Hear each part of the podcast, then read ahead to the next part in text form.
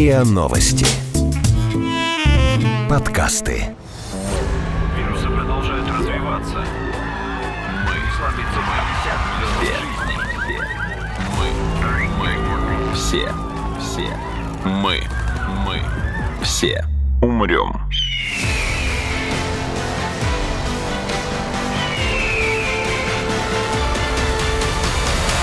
Мы все умрем.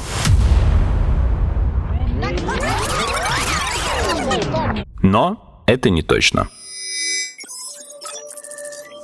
Здравствуйте. Это подкаст «Мы все умрем, но это не точно», где мы с научной точки зрения разбираем, что готовит Земле и людям обозримое будущее. Меня зовут Игорь Кривицкий, со мной на связи моя коллега Наташа Шашина. Всем привет. А также наши сегодняшние гости-эксперты. Это Станислав Владимирович Дробышевский, кандидат биологических наук, доцент кафедры антропологии биологического факультета МГУ, научный редактор портала anthropogenes.ru. Здравствуйте, Станислав Владимирович. Здравствуйте. А наш второй гость – это Анатолий Григорьевич Вишневский, директор Института демографии НИУ ВШ, главный редактор электронного журнала «Демоскоп Уикли». Здравствуйте, Анатолий Григорьевич. Добрый день. Друзья, вы слушаете нас каждую неделю, ну, хотелось бы верить, и нам интересно узнать вас получше. Чтобы познакомиться со слушателями, мы время от времени проводим опросы. Сейчас как раз то самое время, поэтому, пожалуйста, если вам не сложно, пройдите наш новый опрос. Это займет не более пяти минут. Ссылка на него есть в описании этого подкаста. Дорогие слушатели, сегодня мы хотели поговорить вот на какую тему. Она опять родилась на самом деле из того, что я прокрастинирую вместо работы, а именно из того, что я потратил несколько рабочих часов на пересмотр относительно старого фильма под названием «Идиократия». И в этом фильме главная мысль, на которой строится весь сюжет, дается в буквально первые минуты, заключается она в том, что существует некий дисбаланс рождаемости в мире, который зависит не от региона, не от э, социокультурных каких-то особенностей, а от того, что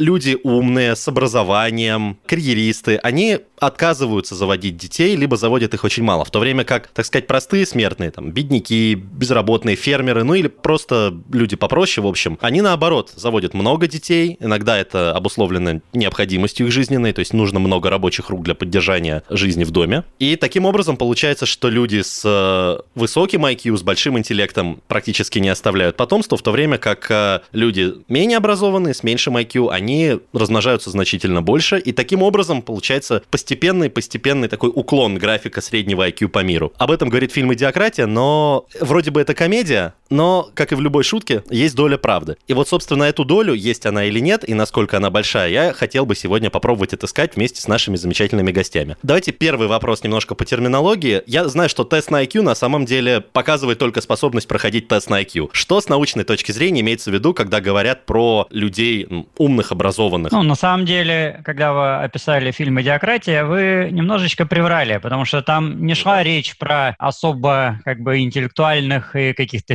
фермеров, которых, в общем-то, зачислили в особо неинтеллектуальных, вот, а размножались-то там не фермеры и не рабочие, э, не интеллектуальные, а размножались там какие-то непонятные быдляки, ну, в начале фильма там это более чем показано, э, которые как бы не трудовых специальностей. Вообще, на практике как раз повышенный интеллект у людей, которые что-то делают, которые чем-то заняты. И в этом смысле как раз там фермеры, рабочие и так далее имеют очень даже хороший интеллект, потому что они зависят от своего интеллекта, потому что наша деятельность все-таки, в отличие от животных, это не рефлексы и инстинкты, а именно что осознание, какие-то расчеты, да, там, предположение о том, что может быть, если бы докобы, и наш разум вообще эволюционно возникал как практическое приложение для того, чтобы мы вообще, в принципе, выживали. То есть это такая практическая штука, она не просто с неба свалилась, да, она отработана естественным отбором для пользы дела. И поэтому-то ее так сложно измерять, поскольку обычно ее начинают измерять какими-то абстрактными способами. Ну, большинство тестов IQ — это способность быстро считать, будем как бы честны. Вот. А это никогда не было нужно нашим предкам, австралопитекам каким-нибудь, да, там, пятикантропам. Они не считали вообще, уж тем более там на скорость, им это было абсолютно бесполезно. Вот они были практичны, они делали каменные рубилы, они там охотились, какие-то капканы мастерили, я не знаю, придумывали, как отравить воду, чтобы рыбы наловить, э, как договориться с соседями, они много общались. Как отравить соседей, чтобы с ним не договариваться, да? Ну да, для этого существует наш интеллект. А это как раз никто не пытался включать в тесты практически, потому что создатели теста энтузиастов — это такие псевдоинтеллектуальные жители каких-то там университетов, да, которые сами себя назначили самыми умными и сами себе придумали, что способность быстро считать — это, собственно, показатель интеллекта. Но если проверить интеллект этих создателей IQ тестами такими практичными, да, э, которые, ну, формально никогда не оформлялись, но, по сути, как бы существуют с точки зрения какой-нибудь там папуаса на Новой Гвинее, который какой-нибудь батат выращивает, да, на склонах горы, вот, и посмотреть вот этот интеллектуал с тестом IQ, он может вообще вырастить батат в Новой Гвинее, где каждый день дождь идет, где ночью там чуть ли не минус, да, а днем жарище, где, ну, в общем, довольно такие сложные условия, и белковой пищи при этом нет. И папуасы как-то это все решают. И у них там есть и дома, и там орудия они делают, и все на свете, да. Uh-huh. Земледельческая чудесная культура. По тесту IQ они, конечно, покажут минимальные, я думаю, баллы. Вот. Но по практическому применению своего интеллекта, ну, они живут, они не вымирают, у них все прекрасно в жизни, да, у них все хорошо с интеллектом. Я не хотел, честно говоря, я правда не хотел обижать никаких фермеров э, и людей, которые занимаются сельским хозяйством. Возможно, у меня в голове перепутались фермеры и реднеки, которые, ну вот, вот те персонажи в фильме. Это и есть фермеры. Но вот те персонажи в фильме, они, скорее всего, как бы, ну, они вот типичные такие реднеки в их стереотипном представлении. Не, ну, мере, давайте уйдем от фермеров, давайте, ну, как бы там безработные, допустим, да, ну... Ну, пусть будет безработные, хорошо. Там были вообще абстрактные бестолочи, прям да. скажем, а, будем русский язык использовать, там были какие-то непонятные опустившиеся персонажи. И, собственно, в фильме речь была о том, что как бы туповатые они плодятся, а интеллектуальные, ну или, по крайней мере, наносящие себя в таковые, да, не плодятся. Вот, правда, под конец фильма там становится не очень понятно, за счет чего, в принципе, как бы у них жизнь там содержится, ну, при таком уровне интеллекта, как фильм показан. Но mm. это фильм «Идиократия», там как бы логику искать довольно бессмысленно. Ну да. И вот в прошлом, ну, то есть во времена там каменного века, да, там какого-нибудь неолита, не знаю, раннего железного века, выживание человека от интеллекта зависело. И наши предки выживали именно умные. Те, кто могли как раз там э, сделать жилище, там орудие, да, опять же, с кем-то договориться, там пятое-десятое. И вот умные, они выживали, они плодились, выращивали своих детишек, у них все было хорошо. Уровень интеллекта в среднем по планете повышался. Вот. А сейчас при нашей супер-мега-социальности, когда мы поддерживаем жизнь кого угодно, в том числе всяких тупых личностей, тупые личности тоже выживают и плодятся не хуже, чем раньше, но при этом они еще и выживают, и детишки у них тоже выживают, потому что у нас есть всякие там собесы, пособия, там пятое, десятое, а интеллектуальные, они действительно, да, не всегда хотят плодиться. Вот здесь я вас переостановлю и переадресую следующий вопрос Анатолию Григорьевичу. А, Анатолий Григорьевич, с точки зрения демографии, с точки зрения цифр, вот как раз какая доля от населения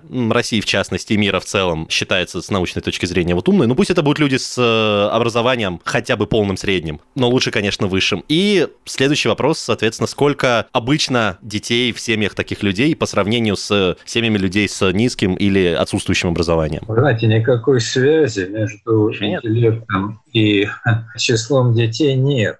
Сейчас мир разделился по историческим причинам на две части. Есть более развитые страны, более развитые общества. В этих обществах везде рождаемость низкая, детей мало. И у тех, у кого высокий интеллект, и у тех, у кого низкий интеллект, нет интеллекта. Многодетность — редкость. Это, это она всегда была редкостью, она и сейчас редкость. И она будет всегда, но это незначительная часть. А в целом э, рождаемость низкая. Она низкая в России, она низкая в Америке, она низкая в Европе, и она не будет высокой, потому что она, высокая рождаемость сейчас не нужна. Она не нужна потому, что у нас низкая смертность, дети не умирают, а высокая рождаемость всех прошлых эпох была обусловлена тем, что была очень высокая смертность, и просто чтобы выжить и сохранить э, преемственность, нужно было рожать большое число детей. Если посмотреть на современный мир, то он разделен как бы на части. Есть там меньшая часть развитых стран, где рождаемость низкая, вот по той причине, о которой я только что сказал. А есть э, большая часть населения, где рождаемость, в принципе, она тоже снижается, но еще высокая, именно потому, что еще не совершился этот переход, так называемый демографический переход, и еще живы культурные традиции прошлых эпох, которые сложились как раз тогда, когда смертность была высокой, и поэтому еще по инерции у людей рождается большое число детей, но, повторяю, снижается. Может, я поэтому приплел фермеров, потому что развивающиеся страны обычно аграрные? Ну, аграрные, да, это крестьяне,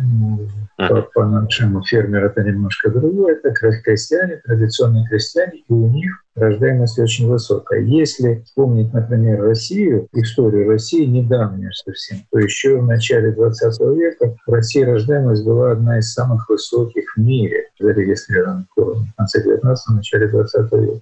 Сейчас это все уже забыто. Также точно это забыто уже, как вы знаете, в Китае, это забыто в Иране, например, это будет забыто и везде. Поэтому низкая рождаемость, малое число детей – это культурная норма историческая, и с интеллектом она не связана. Раньше вы могли, там, Менделеев был 17-м ребенком в семье в своей и, и так далее но это все в прошлом. Анатолий Григорьевич, а вот можно я сразу перебью и спрошу вас, а вот правильно я тогда понимаю, что тенденция такая, что как раз наоборот у нас везде станет низкая рождаемость, ну, во всех странах, и, собственно, нет вот этого угрожающего тренда, что будет слишком много, ну, необразованных людей, которые рождаются вот в тех странах, которые еще этот тренд как бы не догнали. Вы понимаете, я вот согласен с коллегой, что тут дело не в образованности, необразованности. Крестьянин может быть очень образован в своем, так сказать, деле. У него нет высшего образования, оно тогда не было нужно. Но это человек, который достаточно компетентен, вот, допустим, там, в земледелии или в скотоводстве, или вообще в общении с природой. Это не вопрос интеллекта.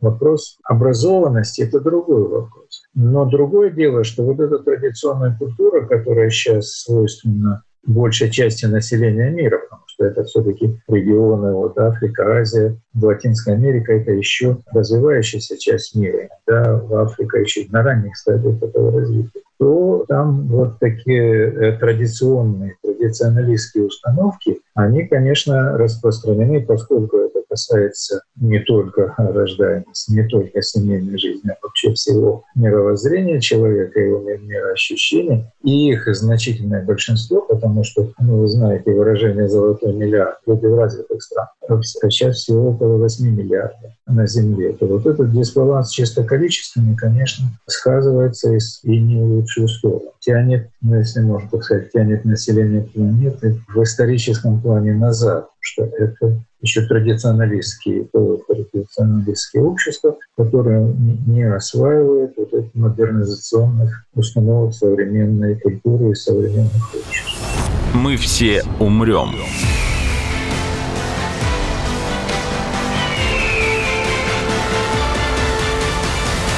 Но это не точно. Окей, не связан уровень интеллекта с э, видом деятельности, но... Нельзя сказать, что он не связан. Конечно, как, ядерный физик интеллектуально больше развит, чем э, человек, который там, умеет э, возделывать свой участок земли. Интеллекта. Но тут еще вмешиваются дети, понимаете, это, это другое.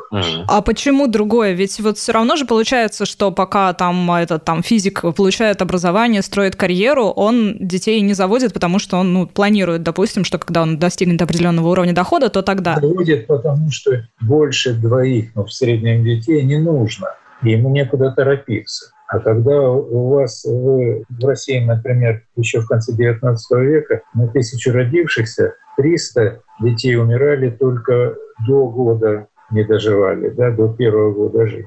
Тогда нужно было рожать много детей в запас, чтобы хоть кто-то выжил. Понимаете? И Ломоносов еще писал, что только Таких есть семей, где по 10-15 детей родилось, а ни один не выжил. Но это все ушло в прошлое, поэтому не нужно столько детей рожать. Но это в развитых странах ушло в прошлое. Вы сами буквально только что сказали, что в странах развивающихся, в Азии и Африке, эта тенденция все еще сохранилась. Да, начала уменьшаться, но... Но не сохранились эти условия, поэтому там она должна сокращаться. Понимаете, по инерции она еще сокращается. То есть, если раньше в развитой стране с хорошей медициной там два ребенка родилось и выжило, и в развивающейся стране 10 детей родилось, только двое выжило, но так на так и выходило примерно по количеству. Сейчас в развивающихся странах детей получается больше, людей больше, времени и средств на то, чтобы научить их чему-то сверх того, что вот необходимо для ежедневной рутины, там, для вспахивания тех же полей, нет. И получается, я не хочу обидеть людей, которые занимаются сельским хозяйством, но науку двигают реагируют все-таки, как вот в Наташином примере, ядерные физики, то есть, ну, ученые люди, да. Заметьте, что все время как-то такой эхом звучит, что есть вот развивающиеся страны и не развивающиеся. Вначале началось с того, что умные группы, а теперь, значит, страны. Вообще, как бы интеллект человека от страны э, не зависит вообще ни разу. Если страна развивающаяся, это не значит, что там люди глупые. Это значит, что исторический процесс так сложился. Я согласен. У нас на, да. э, там, в России, на Руси, да, тоже там тысячу лет назад все бегали в шкурах, там, ну, только что там не с каменными топорами, уже с железными, но тоже была дичь та еще.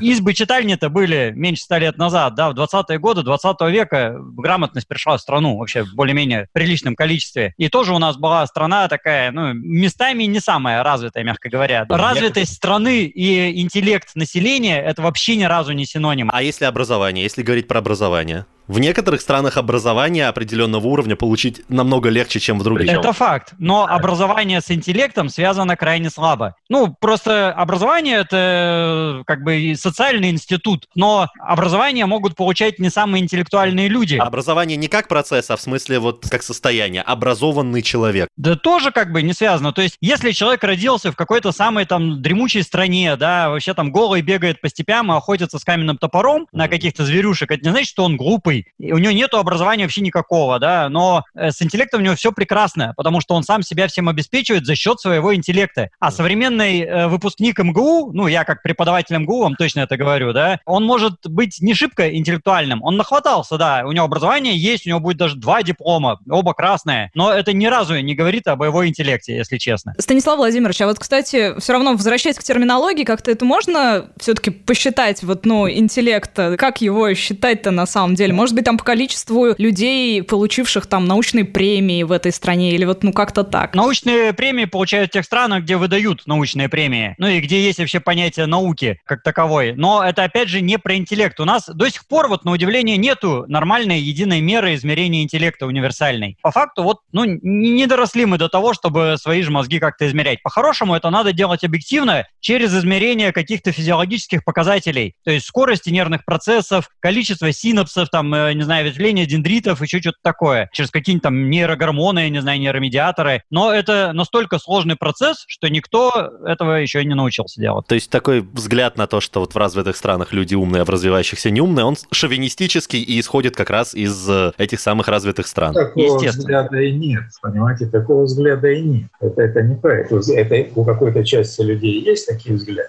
На самом деле это, конечно, не так, и никто не думал. И, понимаете, дело не в этом.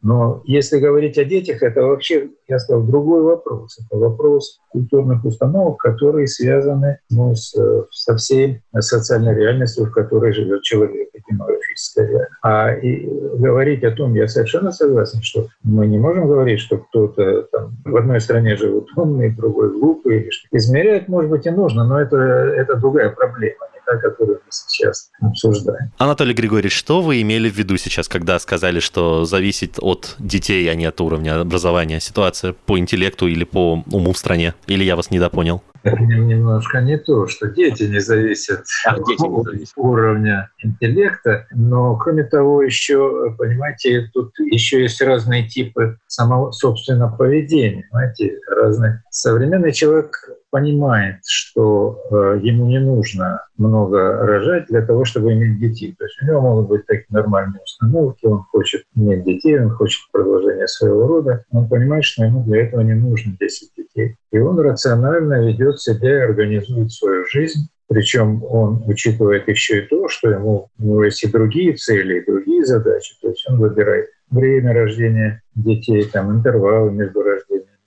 Кто-то вообще отказывается от детей. Это все бывает в рамках вот рационального поведения современного человека, образованного. Я согласен, что образование и интеллект это не, одно, не одно и то же, но все-таки некоторое образование дает представления такие о, для элементарного расчета достаточно. А человек прошлого, помимо того, что он объективно был вынужден рожать много детей, да, по причинам высокой смертности. Еще и его мотивация была другой. То есть он вел себя не по расчету такому, который доступен современному человеку, а следуя определенным правилам, которые были записаны в культуре, религиозным, всякого рода предписания, нормам, унаследованным от предков и так далее. Вот. И, и в этом разница. И с точки зрения современного рационально мыслящего человека, поведение человека прошлого, даже вот, допустим, крестьянина русского, и который часто был непонятен образованным слоям русским же, его мотивация поведения. Или мотивация поведения какого-нибудь африканского или там, австралийского аборигена была непонятна исследователям, которые приехали куда-нибудь из Швеции или Соединенных Штатов. Да? Но у каждого своя система мотивации,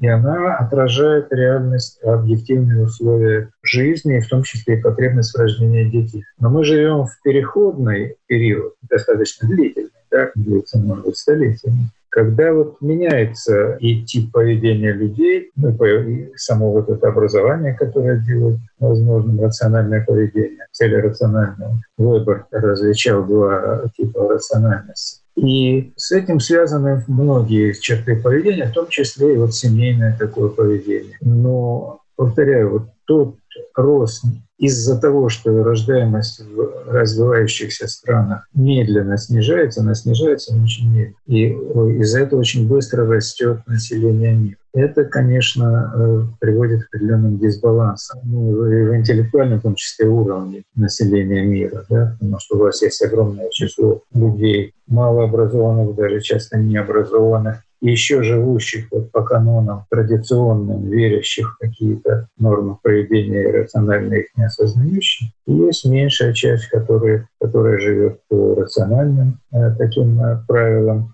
но этим двум частям человечества трудно найти общий язык. Ну а что будет дальше? То есть, э, ну, как бы какая тут тенденция в этом дисбалансе? Он разовьется в то, что все станут, ну, не знаю, придут к какому-то единому уровню? Ну, к чему он может привести? Ну, вот, понимаете, есть такое, такое шутливое выражение. Предсказывать трудно, особенно будущее. Прогнозировать тоже. Понимаете, прогноз, вот демографический прогноз предсказывать, и это на самом деле уже происходит, что рождаемость в развивающихся странах сокращается, и в какой-то момент она сократится до того же самого уровня, который есть сейчас в развитых странах. Но это произойдет не сразу. Поэтому по прогнозу ООН, например, э, население мира к концу века увеличится до 11 миллиардов человек. А если учесть, что к началу 20 века. В итоге все, всего развития истории в мире было немногим более полутора миллиардов человек, а тут будет 11. То этот колоссальный рост за два столетия оказывается очень большой нагрузкой просто на все, и на естественные ресурсы нашей планеты, и на техногенные ресурсы, и вообще на, на экономические ресурсы. И это создает очень сложную проблему. Мы все умрем.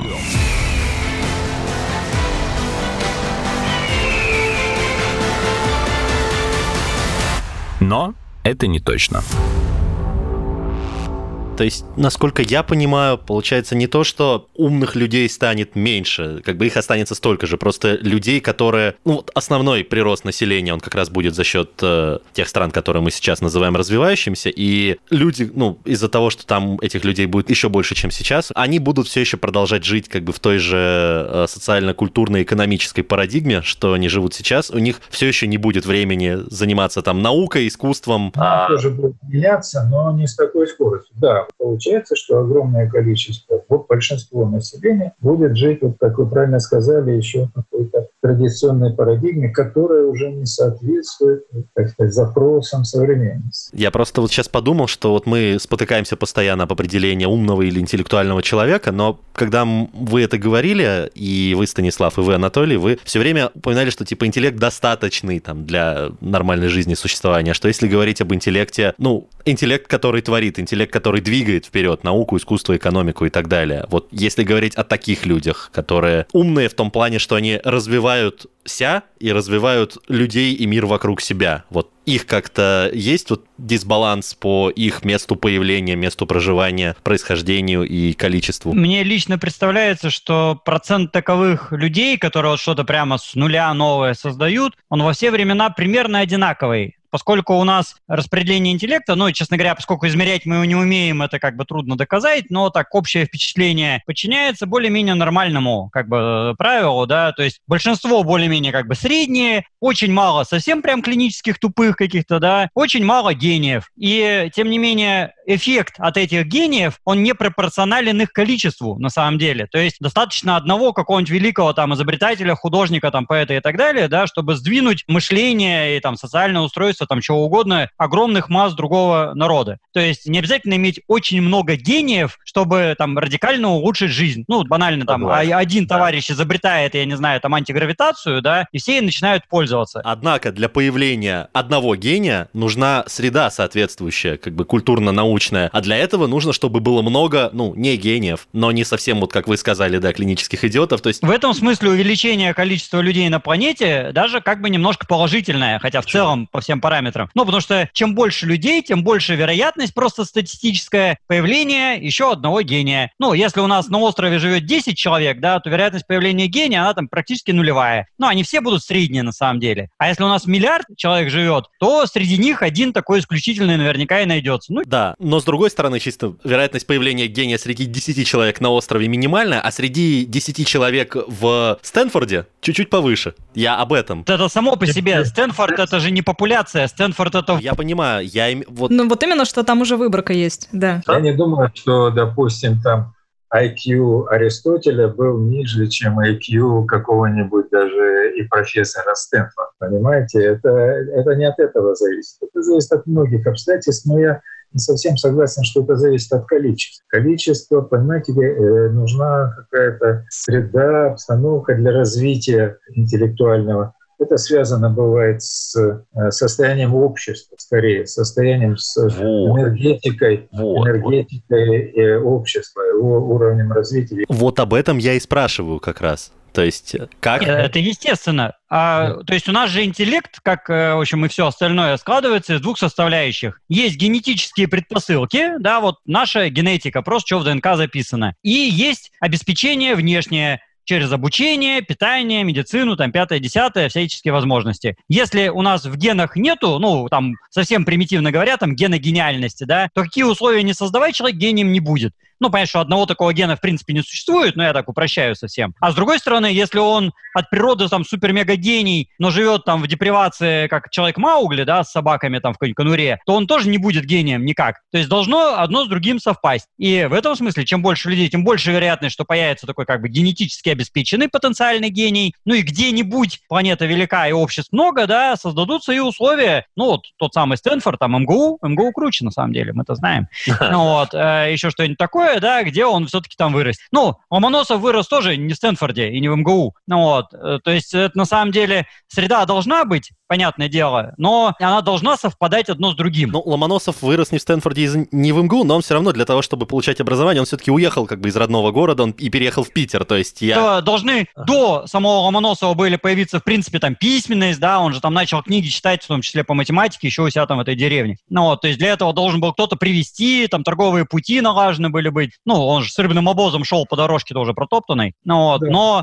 Но все-таки, понимаете, Ломоносов уехал, а другие не уехали. Это тоже. Вот, собственно, как бы квинтэссенция того вопроса, вот этой темы, которую мы ведем последние несколько минут. Не создаст ли увеличение радикально на несколько миллиардов э, населения Земли, причем в основном в регионах э, развивающихся, среды депрессивной для появления вот людей как бы умных, образованных? Этот риск существует. То есть все равно, конечно, будут люди, будут появляться, но вот такая депрессивная, именно такая антимодернизационная э, линия может на какое-то время, во всяком случае, возобладать, и это, конечно, не способствует. Потому что для того, чтобы появлялись гении, на них должен быть спрос. Дело не только в самом человеке, а общество должно предъявлять спрос на гениев, на талантливых людей, а для этого... А как это делать? То есть, ну вот что с этим делать тогда? Как можно этот спрос предъявлять? Ну, для этого есть университеты, консерватории, школы, в конце концов, ну, для начала хотя бы, да? Понимаете, а... это общество, потому что есть, могут же быть такое общество, у которого есть университеты, консерватории и все такое прочее, а вот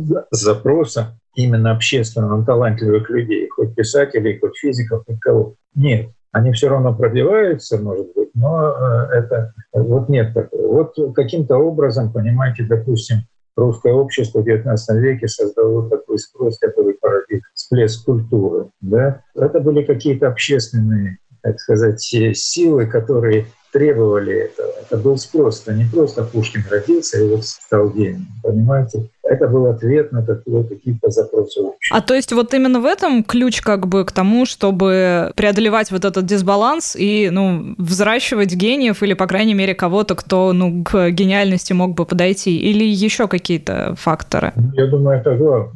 Это главное, знаете, потому что ну, бывают такие общества, которые убивают своих гениев. Это тоже бывает.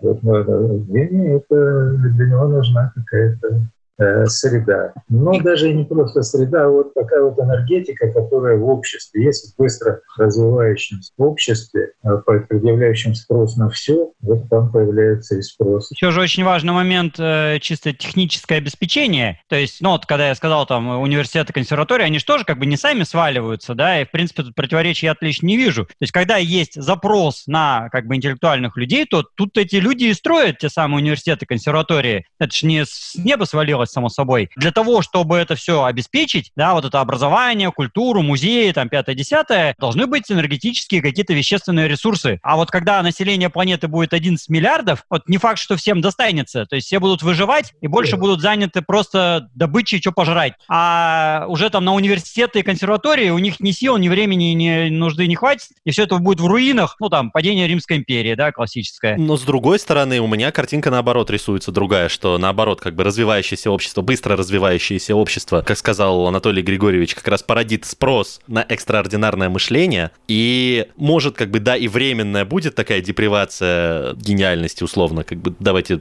этим термином оперировать, раз уж мы начали. Но потом, наоборот, как бы будет всплеск появления людей, выделяющихся и выдающихся, просто потому что будет на них запрос. В том-то и дело, что количественный рост – это еще не такой качественный, качественно запрос он ограничивает, потому что он, он съедает все ресурсы экономические. Знаете, вам для, даже для того, чтобы просто дать образование, все-таки все страны, даже африканские, какое-то образование сейчас пытаются дать детям, да, но нет ресурсов. Когда такой стремительный идет прирост, он съедает все экономические ресурсы и, соответственно, ограничивает интеллектуальные. То есть это очень сложная и такая ситуация неприятная, которую переживает сейчас вот мир по демографическим соображениям. Я как демограф, мы могу только об этом сожалеть, но значит, мы ничего не можем сделать. Это не демографы виноваты. Не, ну все же же идет там, ну, распространение знаний о контрацепции, там, развитие медицины, там, в плане абортов, допустим, да, то есть со временем это, этот количественный рост, он тоже будет как-то, наверное, сдухать.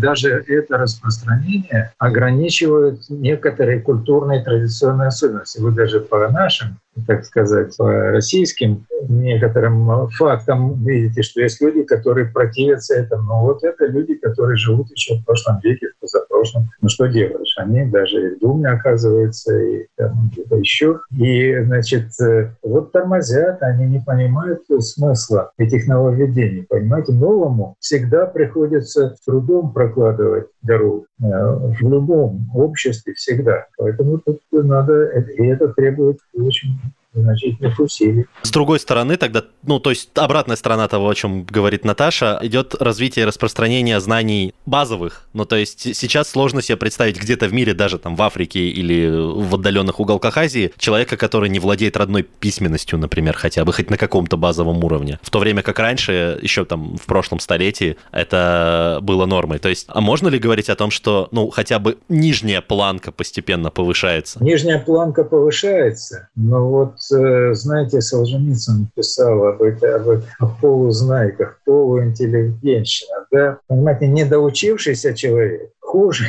чем э, совсем не ученый. Понимаете? Вот появляются такие э, слои таких людей, которые что-то знают, а им кажется, что они все знают. И они очень активно занимают всякого рода горизонты в обществе, и от них большого-то проку нет, потому что далеко не все они гении, понимаете? Не каждый человек ломанулся, а ему кажется, что он научился, как вы говорите, родной письменности, и уже он стал ломанулся. Но это не так. И поэтому вот появляется вот такая, значит, э, еще вот эта угроза от таких полузнает, полуинтеллигентных людей, Это все есть, мы это знаем. Станислав, я вижу, как вы одобрительно киваете. Можете прокомментировать? Ну да, это, это вот как раз то самое, что я говорил, что наличие диплома МГУ не гарантирует какого-то интеллекта. Другими словами, немножко с другой стороны, но это как раз про то самое. То есть э, мы можем человека учить, да, но чтобы человек стал вот прям там развитым, он должен сам стараться, сам развиваться, а если он просто там научился читать, да кого угодно можно научить читать, господи, даже шимпанзе там на первом уровне можно это научить. Ну, язык ну, жестов как минимум. А е- наши предки, ну, письменность возникла там 5000 лет назад, да, пусть там 7 где-то, а до этого все люди были неграмотные, вот, при этом мозга у них было чудесным образом больше, и выживали они, в общем, тоже вполне себе. И по интеллекту они нам не уступали ни в чем абсолютно, а может даже местами превосходили, потому что они зависели, я еще раз повторяюсь, от своего интеллекта. А мы сейчас не всегда зависим от своего интеллекта. То есть у нас э, в каком-то роде еще проблема это специализация, ну, которая как раз обеспечена вот этим огромной численностью населения. Ну, допустим, я умею там рассказывать про древних людей, да, я вот преподаватель, антрополог. Там кто-то умеет читать людей, там, будучи демографом, вы умеете там интервью брать, там кто-то умеет, не знаю, такси водить, кто-то там кек, кексы печь, там, и так далее, и так далее. Каждому конкретному человеку в голове все эти способности держать, ну, и невозможно чисто физически, да, и как бы вроде и не надо. Я вот не умею машину водить, но у меня... Вы зависли, Станислав Владимирович, да, вы зависли, но, но мысль, в принципе, на самом деле понятна. Я, да. я технически машинам водить умею, по факту я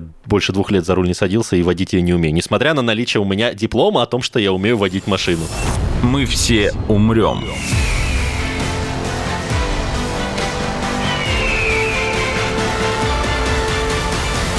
Но это не точно. Окей, то есть о том, на самом деле, от чего зависит э, выживание современного человека и уровень там его интеллекта и роста и падения этого интеллекта, мы собирались поговорить в следующем эпизоде. А этот эпизод хочется все-таки как-то подытожить. То есть, э, если я правильно понял, в принципе, все, о чем мы говорили сегодня, можно обобщить и сделать такой вывод, что в общем и целом возрастание количества людей на Земле, независимо от того, в каких регионах их станет больше, в каких меньше, оно к падению общего ума среднего землянина не приведет, а, может быть краткосрочно только, но если краткосрочно даже и приведет, то в будущем, наоборот, это выровняется за счет спроса на более умных людей и постепенного наращивания среды для появления этих людей? Ну, понимаете, тут чисто количественные вещи не всегда понятно, как толковать. Понимаете, вот течет река, вот она прекрасная река, вот она течет. Если она начинает пересыхать, очень плохо. Но если она вдруг начинает, наоборот, переполняться и выходить из берегов, это тоже плохо. Во всем нужно какое-то поддержание равновесия. Сейчас такая проблема, в частности демографическая мировая, что нарушено равновесие. То есть вместо ну, такого роста постепенно, который был всегда, и хотя он тоже был со всякими перепадами, вот то и происходит то, что получило название демографического взрыва. Это аномалия. И эта аномалия, она не может пройти бесследно. Понимаете? И поэтому даже если все будет там, хорошо, без издержек не обойтись в результате вот, э, ну, такого развития событий. Оно и понятно. Но, как вы сами при этом сказали, сейчас э, тенденция как бы этой аномалии сходит на нет постепенно. Так что в будущем в каком-то обозримом? Постепенно, но вращение роста рассчитано на, только относится к концу века. Вы представляете себе еще 80 лет э, жить в обстановке вот такого роста, хотя и замедляющегося, правда. И это мы-то этого не чувствуем, что у нас это не происходит, но страны, в которых это быстро население растет, они же все время сталкиваются с массой всяких проблем чисто таких э, житейских в жизни. Надо всем дать образование. Значит, нужны школьные места огромному количеству детей, которые становятся все больше и больше. Ну и так далее. Ага. Здравоохранение. Ну а все-таки, если о России говорить, то у нас как-то все немного нас не затрагивает, потому что у нас наоборот проблема как раз-таки с рождаемостью. Сейчас это не затрагивает, но был период, когда э, население России очень быстро росло в конце 19-го, начале 20 века. И вот, э, например, вот известный экономист Кейнс, э, он считал, что революция что для как фактор революции, как он писал, э, это стремительный рост населения в России оказал на, на ситуацию больше влияния, чем Николай II или Неужели? Так он писал в 20 А почему? Можете пояснить? Я просто, да, не очень понимаю. Это тоже вот быстро росло население, и Россия сталкивалась как раз со всеми этими проблемами. Нужно было это население переварить. Экономика тоже росла, но население росло еще быстрее. И вот эти все подвижки, понимаете, всякие подвижки, даже если они по смыслу позитивны, но если они быстро идут, это вот, я говорю, как наводнение, вместо того, чтобы река текла своим обычным, в своем обычном режиме. Наводнение, вода хорошо, но когда ее слишком много, то то же самое происходит и в демографии. И это оказывает влияние, конечно, на все стороны жизни, потому что это люди, умножается число людей, огромное число молодежи. Вот сейчас проблема мировая, демографическая, не просто в том, что число людей растет, а в том, что в развивающихся странах огромная доля молодых людей. То есть медианный возраст, так называемый, который делит население на, доли, на две части, он там иногда не достигает до 20 лет. То есть это значит, что больше половины людей имеют возраст до 20 лет в стране. И вот эти вот молодые люди, подростки, они, по сути, э, оказываются перед лицом неразрешимых проблем, они становятся легкой добычей всякого рода экстремистских идеологий или религиозных таких крайних и так далее. И это создает массу политических проблем, экономических, социальных и так далее. То есть это э, очень серьезные все проблемы, в России у нас не эти проблемы, но мы же живем в мире, какой часть мира, и вот в мире буквально за нашими границами, вот мы в Азии, например. В Азии будет жить к середине нашего столетия, то есть к 2050 году, 5 миллиардов человек в Азии. А у нас 140 с лишним сейчас. Значит, э, есть какие-то проблемы.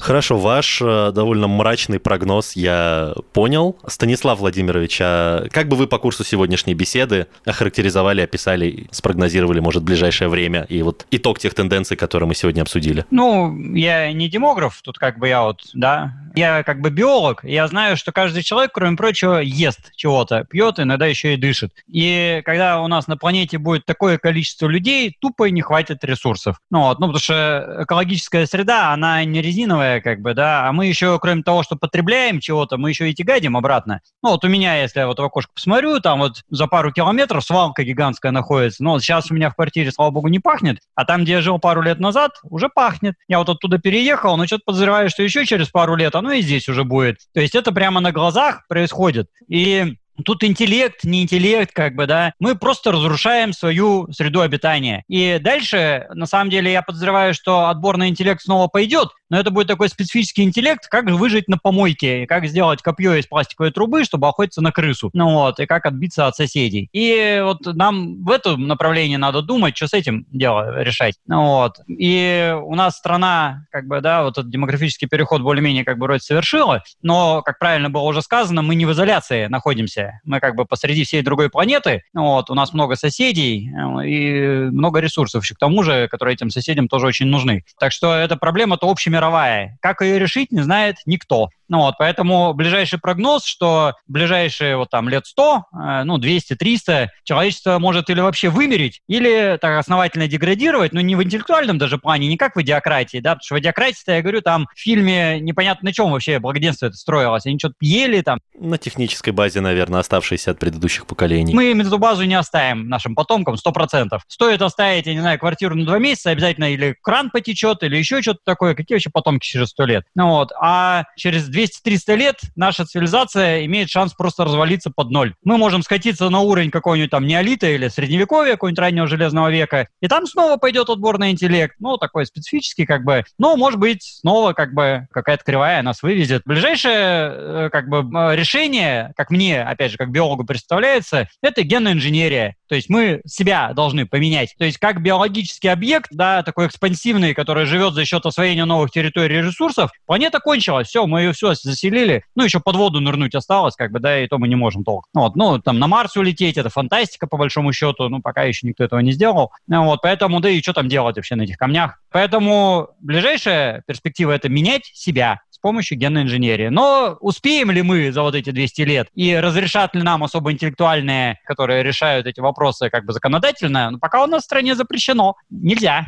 Угу. вообще ничего генно модифицировать. Учить этому можно, а применять нельзя. Понятно. То есть тут все мои переживания, они вообще не в кассу на самом деле. Я... Те проблемы, которые я вижу у нас в ближайшем будущем, они меркнут просто по сравнению с тем, тут должно быть матерное слово, что на нас грядет в чуть более позднее время. Я понял. Да, понимаете, вот даже вот ситуация, в которой мы сейчас живем, Э, с пандемией, она э, тоже указывает на какие-то ограничения, потому что, знаете, это ведь человек часть биоты. И вирус тоже. Мы э, с ним живем в одном, в этом смысле, биотическом пространстве. И мы не знаем, когда вот рост населения, он в частности, нарушает какие-то равновесия, в том числе и в природе в широком смысле. Поэтому тут тоже могут быть всякого рода риски, и они могут увеличиваться. Так что здесь э, все на самом деле непросто. И важно, это знаете, почему сказать? Потому что у нас тут, если говорить там, о том, что мы слышим по радио там, или телевизор, радио, э, значит, или в интернете, у нас есть какой-то круг проблем, которые, которые нам кажутся очень важными, там,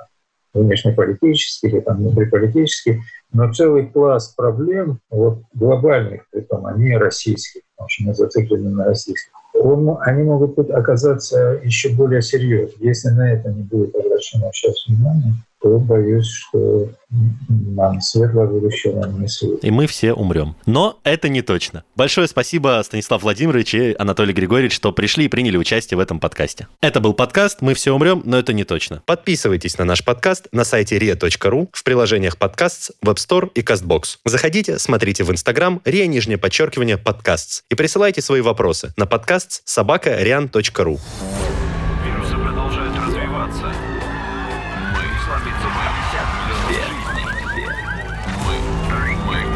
все, все, мы, мы, все умрем.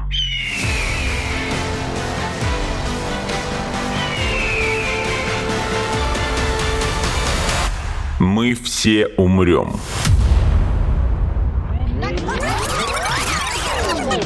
Но это не точно.